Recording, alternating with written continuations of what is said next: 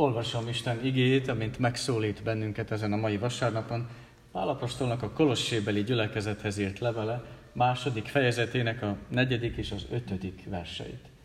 Hogy Isten igény miképpen szólít meg bennünket, Pálapostolnak a Kolossébeli gyülekezethez írt levele, második fejezetéből a negyedik és ötödik versek alapján, kérlek, hallgassátok figyelemmel.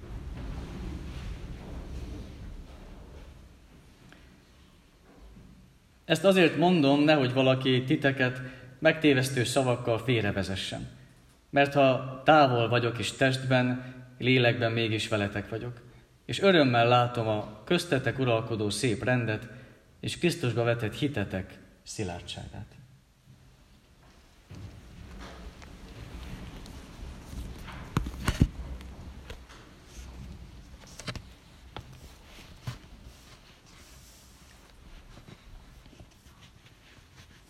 Felnőtt kornak egyik nagyon fontos jellemzője az, hogy felismerem, hogy mi az, ami veszélyes, és mi az, ami nem. A szülőknek egy elég nagy feladat, hogy mindig résen lenni, megakadályozni akár a gyermekeket a veszélytől, vagy valahogy elhárítani, esetleg figyelmeztetni őket, hogy ez nem biztos, hogy jó ötlet. Akármilyen veszélyre, akármilyen támadásra résen kell lenni, hogy valahogy figyelmeztetni lehessen, mert a a kisgyermek nem tudja, hogy a lépcsőn nem elővigyázatosan kell menni. Vagy nem tudja még azt, hogy kövekkel nem biztos, hogy jó valaki mást megdobni. Esetleg nem tudja azt, hogy a, a tűz az még veszélyes is lehet. Vagy nem, nem mindent érdemes a szájába tenni, ami szépnek tűnik. Ezeket egy kisgyermek valahogy meg kell tanulja. Hogyha vigyázni akarunk magunkra, vigyázni akarunk másokra, akkor fel kell tudjuk ismerni, mi az, ami veszélyes, és valahogy meg kell tudjuk tanulni azt is, hogy hogyan kezeljük ezeket.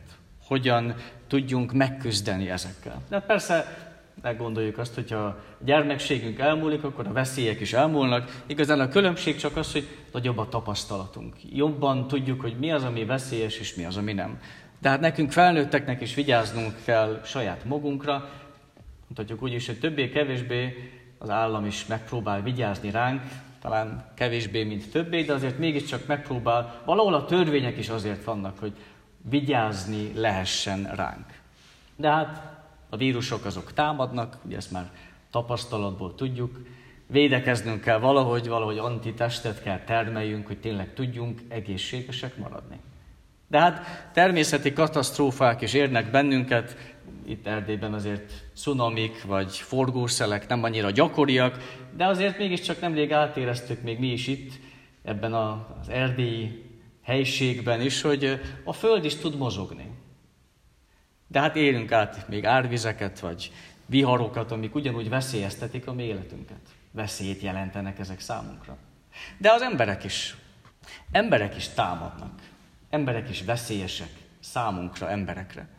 Igaz, nem élünk a középkorban, hogy valahogy barbár hordák ellen falat kelljen emelnünk, mint ahogy például ugye a templomok köré gyakran épp ezért is emeltek falakat, de hát sokszor nem a világ veszélyes számunkra, hanem sokszor inkább az élő ember veszélyes számunkra. Elég csak a híreket bekapcsolni, és akkor rögtön fizikai támadásoknak a híreiről sokat hallhatunk, de hát nem kell messze menjünk, hogy háborúról halljunk, vagy akár csalásokról, átverésekről halljunk, hogy ami a, a miénk, azt hogyan próbálják mások valahogy tőlünk elvenni. És amióta a pénz az nem csak kézzel fogható, hanem kártyán vagy telefonon is tárolható, akkor nem is kell látni a támadót, csak annyit látunk, hogy volt és nincs. Mit lehet tenni? Mit tehetünk? Ugye gyermekek helyzet esetében még tudjuk, hogy elmondjuk nekik, de mi felnőttek? Mit tegyünk, hogyha veszélyekkel kell szembenézzünk? Mert, mert valahogy már megszoktuk, valahogy már tudjuk azt, hogy ezekkel együtt kell élnünk, és akkor automatikusan persze az ajtót a zárjuk, jobban felöltözünk, melegebben felöltözünk, vagy akár a jelszavunkat gyakran cseréljük, hogy nehogy valahogy mégiscsak kiderüljön. Próbáljuk valahogy előre látni, és valahogy megelőzni a bajt. Persze nem csak a külsőt kell védeni. Nem csak a külsőt kell védeni, hanem a belsőt is védeni kell. Nem csak a testet, nem csak a javainkat éri támadás, hanem sokszor veszélybe kerülnek a mi érzéseink, veszélybe kerülnek a mi gondolataink is. Nyugodtan mondhatjuk úgy, hogy veszélybe kerül a mi lelkünk. És ez már, ez már egy sokkal kifinomultabb harc. Ez már sokkal inkább szavakkal vívott harc, amikor úgyis szavakkal védjük ezt a harcot, amikor a, a becsapás és a félrevezetés ellen kell valahogy felvenni a harcot. Ugye a kolossébeli gyülekezethez, amikor Pálapostól írja a levelet, akkor hamis tanítók miatt is írja, amit ír, hogy vigyázzatok, mert vannak, akik megtéveszteni szeretnének titeket. És persze lehet, hogy mi azt mondjuk, hogy hát ez már rég elmúlt, most már hamis tanítók nem járkálnak gyülekezetről gyülekezetről, hogy valahogy félrevezessék az embereket, de olyan szempontból igenis aktuális a kérdés, hogy, hogy a harc most is azért folyik, hogy én kire hallgatok. A harc ma is azért van, hogy én kire hallgatok. Mert akire hallgatok, annak adok hatalmat. Akire hallgatok, annak még a pénzemet is odaadom. Hiszen ha hiszek a reklámnak, hiszem, hogy amit mond, az úgy van, akkor megveszem. Ha hiszek a politikusnak, hogy igaz, amit elmond, akkor rászavazok. És odaadom a hatalmat, és odaadom a pénzt is. És talán mostani internetes világban még inkább igaz az, hogyha ha valami ingyen van, akkor én vagyok az áru. Ha valami ingyen van, akkor én vagyok az áru. Elég csak megnézzük azt, hogy mi az, amit ingyen lehet használni interneten, akár a Facebookot és társait, amennyire ingyen használhatóak, és akkor igazán nagy árat fizetünk akkor, hogyha elővigyázatlanok vagyunk. Hiszen a harc az ugyanúgy azért folyik, hogy én kinek hiszek. Én milyen hangnak, milyen szónak adok súlyt. És melyiket gondolom azt, hogy ez mellékes, és ez nem számít. Mert amelyikre súlyt adok, annak hatalmat adok a kezébe, és még a pénzemet is odaadom neki. Az ige az valahol kicsit segíteni szeretne bennünket tájékozódni. Az ige az valahol szeretne egy kicsiket, kicsikét segíteni nekünk védekezni. Persze nem abban, hogy akkor hogyan tudjuk elkerülni, ne törjenek be hozzánk, hanem sokkal inkább abban, hogy mennyire számít az, hogy kinek a szavára adunk. Mennyire számít az, mennyire fontos az, hogy amit mond valaki, hogyan figyelünk rá, kinek a szavára adunk. Ugye itt a hamis proféták voltak a gyülekezetben, veszélyt jelentettek, megtévesztő szándékkal érkeztek, és pontosabban úgy lehetne ezt lefordítani ezt a szót, hogy úgy érkeztek, mint akik, amit mondanak, igazán elhibázzák a lényeget. Megtéveszteni érkeztek, de valójában elhibázzák a lényeget. És lehet, hogy ők azt tényleg hiszik, amit mondanak, vagy lehet, hogy csak hitetni akarnak, amit másokat félrevezetni, de úgy mondják azt el, hogy amit kimondanak, az az életnek a lényege. Az az életnek az elengedhetetlen része. Hogy ez nagyon fontos és nagyon számít. És valahol is elhibázzák a lényeget. Mint amikor reklámokat látunk, akár finom ételekről, vagy akár szép ruhákról, és lehet azt mondjuk, hogy hát ránk ez nincs hatással, és bennünket ez nem befolyásol, és mégis nagyon sokszor az ilyen kicsi dolgok azok, amik befolyásolnak minket is, és sokszor lényeggé változnak bennünk is. Mert elhiszem, hogy ettől leszek boldog. Elhiszem, hogy ettől leszek szép, és elhiszem, hogy ezért érdemes dolgozni, és ezért érdemes nekem gyűjtenem, mert hát azt mondja, hogy ez nekem számít, és ez a lényeg. És egy életet el lehet hibázni, hogyha ha ezekre építek, és az ilyen szónak adok súlyt. És akkor Isten nem azt szeretné, hogy jelentkezik ő is, hogy azért én is itt vagyok, és ne felejts el engem is, hanem igazán azt mondja, hogy a lényeg az nálam van. Amikor Isten megszólal, akkor azt mondja, hogy a lényeg, ne felejtsd el, hogy az nálam van. Érdemes az én szavamnak súlyt adni, az én szavam az tényleg védeni szeretne téged. És Isten szava úgy áll szembe minden más emberi szóval, hogy, hogy szeretné azt, hogy úgy bízzunk benne, hogy ő, ő nem hibázza el a lényeget. Hogy tényleg védeni akar, és nem megtéveszteni akar, hanem utat mutatni akar ebben a, ebben a labirintusban, amiben mi magunk benne vagyunk. És azért szükséges nekünk az igébe kapaszkodnunk, mert nem csak mások vezetnek sokszor félre bennünket, hanem sokszor mi még saját magunkat is becsapjuk. Sokszor van az, hogy a rosszról legyintünk és meggyőzzük magunkat, hogy igazán az jó nekünk. Csak hogy jobban hangozzon. Sőt, becsapjuk magunkat úgy is, az ige alapján, amikor azt mondja Jakab apostol, hogy be, önbecsapás az, amikor hallgatom az igét, de nem tartom meg. Akkor saját magamat csapom be. Hogy hallgatom, úgy tűnik, mintha fontos lenne számomra, de közben nem tartom meg. Önáltatás az, amikor úgy gondolom, hogy elég csak itt lenni, egy kicsit figyelni, elég csak hogy kipipálni az Isten hitet, de, de megélni az már nem annyira lényeges. Ez, ez önáltatás és önbecsapás. Sokszor úgy járunk, mint az a, az ember, aki javaslatra úgy gondolja, hogy érdemes lefogynia, de inkább eladja a mérleget. És akkor nincsen, nem kell többet szembenézni a gonddal. Vagy úgy járunk, mint az a diák, aki tudja, hogy nem sokára felelnie kell, és akkor inkább azon dolgozik, hogy vajon hogyan tudja megoldani, hogy sugjanak neki közben. Vagy úgy járunk, mint amikor valakinek gyorsan takarítania kell, és akkor a szőnyeget inkább felemeli, és alá seper mindent, és akkor rendnek tűnik. És valójában saját magunkat csapjuk be ezekkel. De milyen ember az, milyen az ember, aki ki képes még saját magát is átvernie. Mennyire rászorulunk mindannyian az igének a védelmére.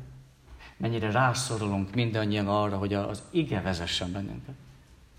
És ez pedig arra van igazán szükségünk, hogy, hogy az igazival foglalkozzunk. Hogy a, a hamisat nem úgy tudjuk felismerni, hogy akkor megismerjük minden formáját, hogy az iskolában sem azt tanítják, hogy milyen formái vannak a csalástok, hogy mégis ismerjük fel, mert azt nem kell tanítani, hanem sokkal inkább azt kell megtanulni, hogyan lehet becsületesen, hogyan lehet tisztességgel élni ezen a világon, hogy abban legyünk otthon.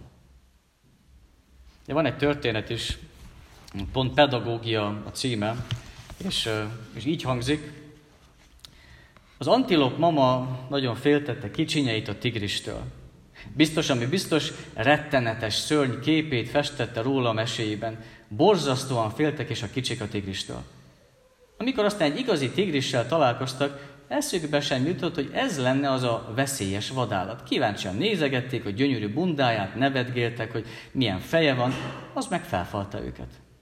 Pedig mennyire óvtam és intettem őket, siránkozott az antilop mama a gazellának, rémesebb képet már nem is festettem volna nekik arról a szörnyről. Jobb lett volna egyszerűen elmondani nekik, hogy is néz ki egy tigris, mondta a gazella. Akkor elfutottak volna tőle. Ha az emberi gonoszságot akarjuk megismerni, akkor kapcsoljuk be a híreket, és nézzük egyfolytában.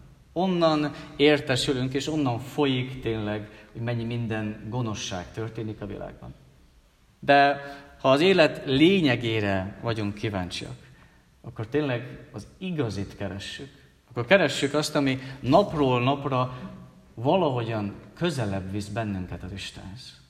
Mi napról napra egyre közelebb és közelebb visz bennünket az Istenhez. Hogy semmi, semmivel ne akarjuk lecserélni azt a kincset, amit kaptunk az Istentől.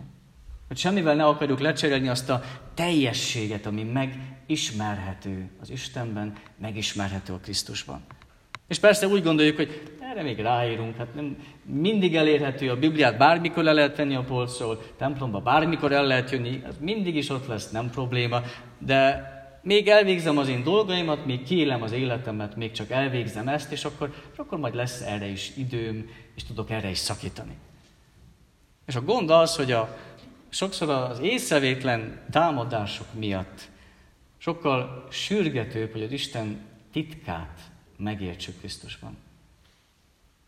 Sokkal sürgetőbb az, hogy megismerjük a Krisztust, mint ahogy gondoljuk. És itt már nem a pénzünkről van szó, itt már a lelkünkről van szó.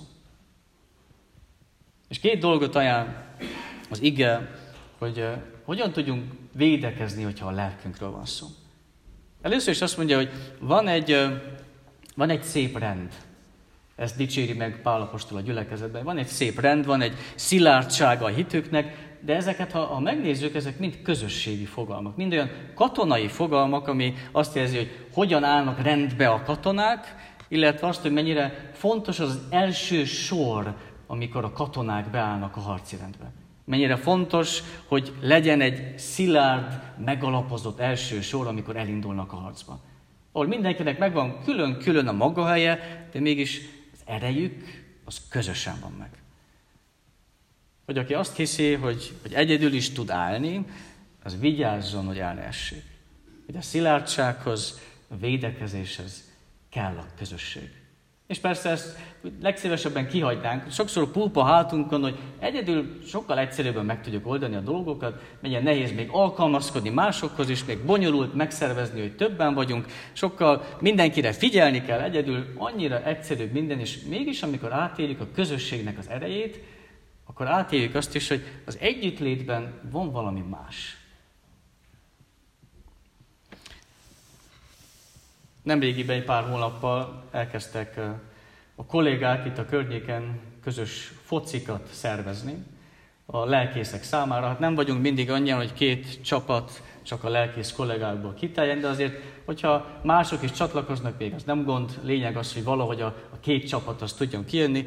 Persze mindenkit megszólítanak, nem nézik azt, hogy ki mennyire profi játékos, úgyhogy még engem is megszólítottak, pedig igazán nem vagyok a, a focinak az ördöge, sokszor én vagyok a gyenge láncszem a csapatban, és mégis mindig szólnak.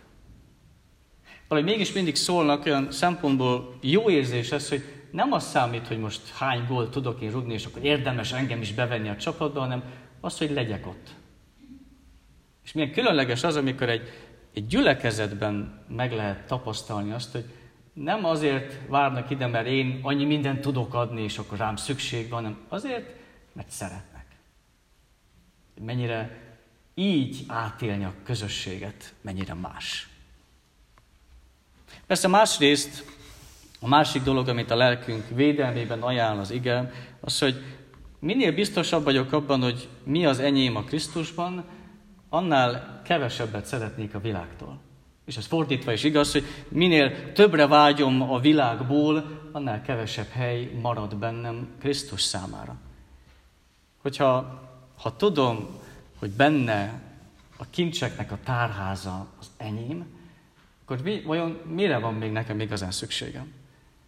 Hogyha a lelkünkre szeretnénk vigyázni, akkor legelőször keressük azt, ami Krisztusban a miénk. Ha a lelkünkre vigyázni szeretnénk, akkor legelőször keressük azt, ami Krisztusban a miénk. Isten szava a miénk. Az ő jelenléte a miénk, az ő szabadítása a miénk, az örök élet az a miénk. És persze ezek mellett még rengeteg minden más dologra szükségünk van, de ezek ráadásul megadatnak nekünk. Isten szava az véd bennünket. Sokszor olyan távolinak, sokszor olyan elvéletének tűnik számunkra, és mégis megragad bennünket a mi lelkünkben, és elénk tárja Istennek a kincseit.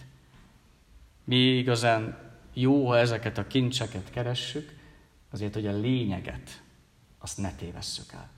A lényeget, azt ne hibázzuk el. Amen.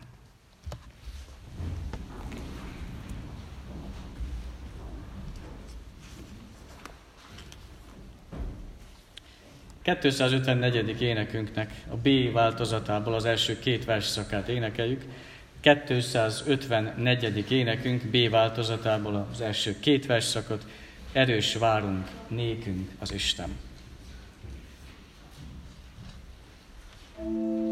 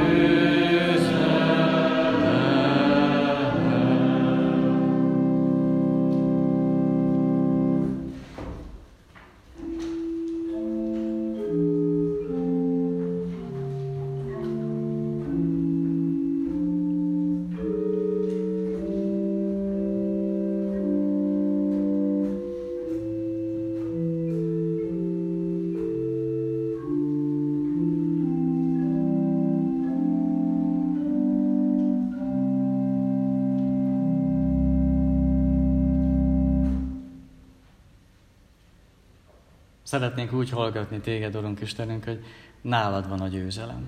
Nem nálunk, nem másoknál, hanem nálad van. És így teljesen más füllel, szívvel, lélekkel ülünk ide be a te házadba. Sőt, másképp is távozunk innen, vagy kezdjük újra a hétköznapokat. Nem azt nézzük, hogy nekünk mit kell tennünk, vagy nekünk mit kell beszereznünk, hogy valahogy szép, jó és győzelmes életet tudjunk élni, hanem tudjuk azt, hogy az már benned a miénk lehet. Igazán nekünk arra kell törekednünk, hogy minél közelebb kerülhessünk hozzád, megismerjünk téged. Téged, mint a kincseknek a tárházát. Hiszen annyi minden megpróbál bennünket az életben. És úgy próbáljuk is kerülgetni, próbálunk is figyelmeztetni, próbáljuk észrevenni azt, hogy megmaradjunk mi az úton, a lényeget megtartva magunk előtt, de ha egy kicsit benne vagyunk már az életben, akkor látjuk, hogy ez, ez nem annyira könnyű. Nehéz is állandóan résen lenni, bele is lehet fáradni, meg is lehet unni ezt tudunk. De azért jövünk újra és újra a te házadba, hogy érezzük át a te jelenlétedet, ami nem, nem olyan, mint ahogy egymást tudjuk látni és tapasztalni, és mégis te ott vagy közöttünk, és mégis te jelzed, te védeni szeretnél. Sokszor csak olyan üres szavaknak tűnik ez, mégis ige lehet bennünk. Ige lehet számunkra, ami, ami vezet, az ösvényre irányít, és az élet felé vezet minket. Kérünk, hogy így tegyél bennünk egy gyülekezeti Urunk. Sokszor inkább magunkban ülnénk, sokszor inkább csak magunkban oldanánk meg a dolgainkat, de, de enged, hogy fedezzük fel azt, hogy benned hogyan lehetünk közösség és gyülekezet.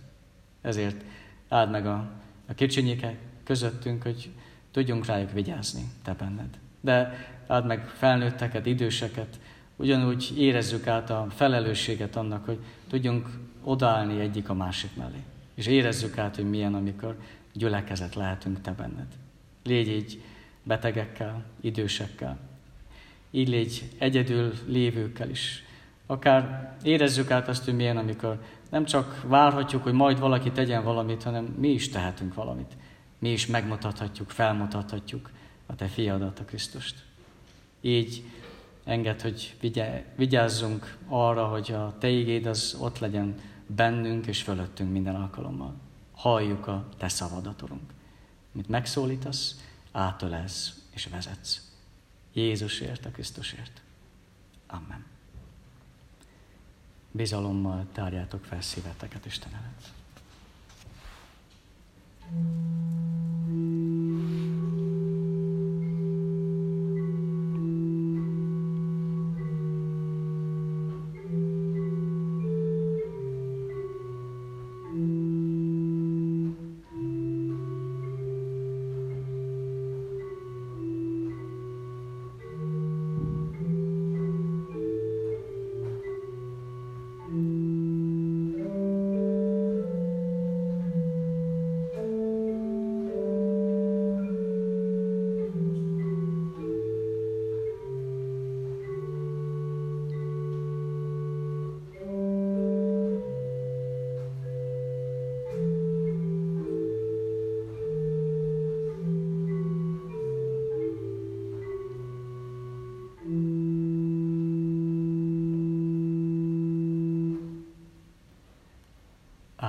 az Isten, aki meghallgatja könyörgésünk szavát.